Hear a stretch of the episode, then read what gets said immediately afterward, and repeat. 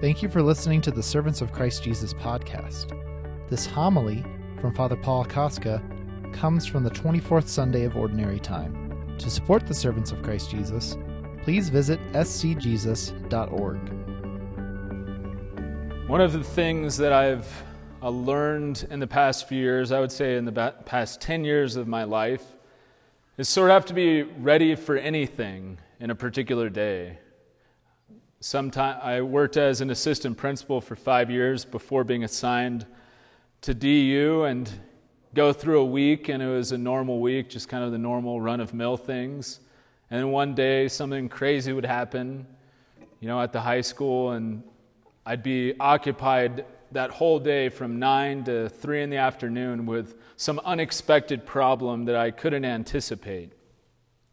And similarly, with uh, being both at DU but also uh, serving as a, a, Navy chaplain, a sort of similar experience where I really have no idea. I have no idea what a particular day is going to hold. I went in yesterday morning um, into base at, at Buckley Air Force Base, just kind of expecting a normal drill weekend. And the first thing out of the, the CO of the the Navy Reserve Center was that one of our sailors had passed away uh, from suicide like 20, 20, hours before. And so I spent my whole morning with his unit and then uh, with some other people that were impacted by it.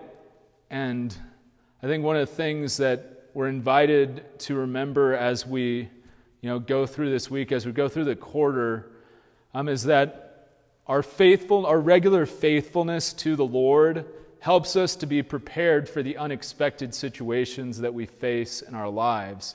And that small consistency, that small consistency that you have of doing your prayer in the morning, or the consistency you have in coming in faithfulness to Sunday Mass, while some particular times it might not seem like the like most crazy energizing thing in the world that consistent faithfulness that you have will build up strength within you so that in that exceptional situation you can respond with virtue, with courage, and with faithfulness.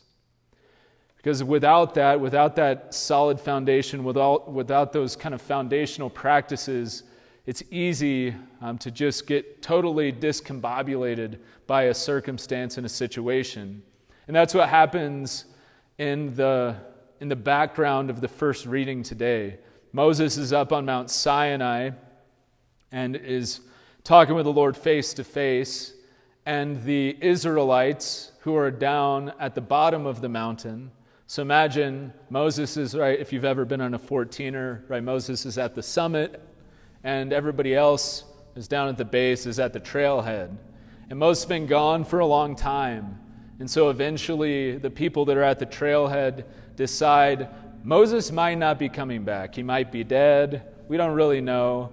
And Moses is the one who led us out here from the main part of Egypt to this Sinai, this peninsula where there's not very much around. There wasn't very much back then, and there's still not very much right now.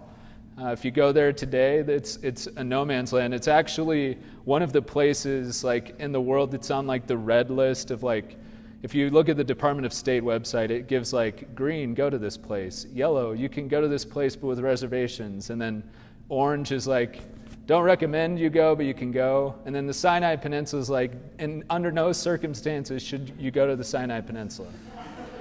And it's partly because of terrorist activity, but it's also just a desolate place. And so the Israelites are at the base of this mountain. They don't know where Moses is. He's been gone for longer than they expected. And so they decide to take the jewelry that they have and make a molten calf and start worshiping the golden calf as God is giving Moses the Ten Commandments. So they're being unfaithful to the Lord who's brought them out of Egypt and is giving them the Ten Commandments, which is one of the most like lasting and enduring gifts that we have, and they're worshiping a piece of gold. And so in the midst of that unexpectedness, they they didn't know how to respond, and so they revert to their unfaithfulness. Then Moses is up there and hears this news. And imagine being in Moses' shoes for a minute. Like you've traveled, you've been part of this experience of bringing the people of Israel out of Egypt. You've come to the top of this mountain to receive instruction from the Lord. And basically, you're up on the top of the mountain by yourself, but he's just not physically by himself. He's morally and kind of spiritually on his own in this moment. And I don't know if you've ever experienced that of like feeling like, am I the only one that is faithful to Jesus? Like, am I the only one that even like cares about anything to do with truth or morality? That's kind of the situation that Moses faced in that moment. But the interesting thing that Moses says in dialogue with the Lord as the Lord the Lord proposes like I can basically destroy all of these unfaithful people and then from you build a new nation and like we can just move on from them. And Moses doesn't say like, yeah, I don't care about those people. He advocates on their behalf. He loves them and advocates to the Lord on their behalf. And so there's this reality of Moses is willing, in the, in the midst of a difficult situation, an unexpected situation, Moses, unlike the people of Israel, is faithful to the Lord and is even faithful to his own people. And so we're invited to have that same readiness to be able to respond to whatever comes our way with the enduring faithfulness of the Lord. In his second reading from the Apostle Paul, Paul says something very blunt. He says something very blunt. He says, Jesus Christ came into the world to save sinners. It doesn't say Jesus Christ came into the world to be a moral teacher. Jesus Christ didn't come into the world just to inspire people with his example, even though he does ex- inspire us with his example. But for us as human beings, why Jesus came into the world was to save us from our sin. He comes to save us, He comes to rescue us. And so, the good news about that is that when you struggle with sin, Jesus does not abandon you, Jesus does not forsake you, but the reason why He came into the world was to save you and me from my sin and from your sin. And He comes to save us, and so He invites us, He reaches out His hand to us in mercy and desires us to become close to Him again. And so, if you have been distant from the Lord, the Lord invites you back. The Lord invites you back to Himself. He reaches out His hands to you and says, Come, find rest in me. Because ultimately, what sin does, and we, and we hear this beautifully described in the parable of the prodigal son today, what sin does is ultimately leaves us desolate. It ultimately leaves us poor. It leaves us tired. And not just like physically tired, like tired after you've run a few miles, but tired to the point where like I just have I have it drains your motivation. And so the Lord invites us out of that darkness and into his light. Because the beautiful thing about bringing things to the Lord and encountering his mercy is that the power of sin is broken when we bring things into the light. And so I encourage you to experience that love, experience that mercy. The other amazing thing that's described in the parable of the prodigal son today is the generosity of the Lord to his wayward son. Because the father had the right in Israeli culture to not accept him back. He had the right to allow him to come back, but as a hired servant. And yet the father doesn't just welcome him back as like a, a, servant, but he restores him to his sonship. And he has the signs of that sonship restored to him. So the ring on his finger, the robe, all of that is symbolic of the son being restored back to his place at his father's house and it's abundant generosity. I mean, imagine yourself as a parent, or imagine your own parents when you did something really bad and you came back sorry. Were they always as forgiving as the father who is described here was? And if you were in the father's shoes, would you naturally be as merciful as he is?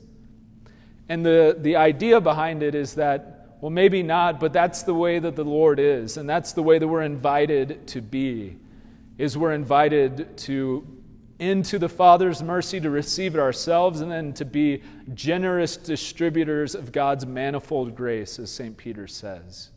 To be generous in distributing what we have freely received.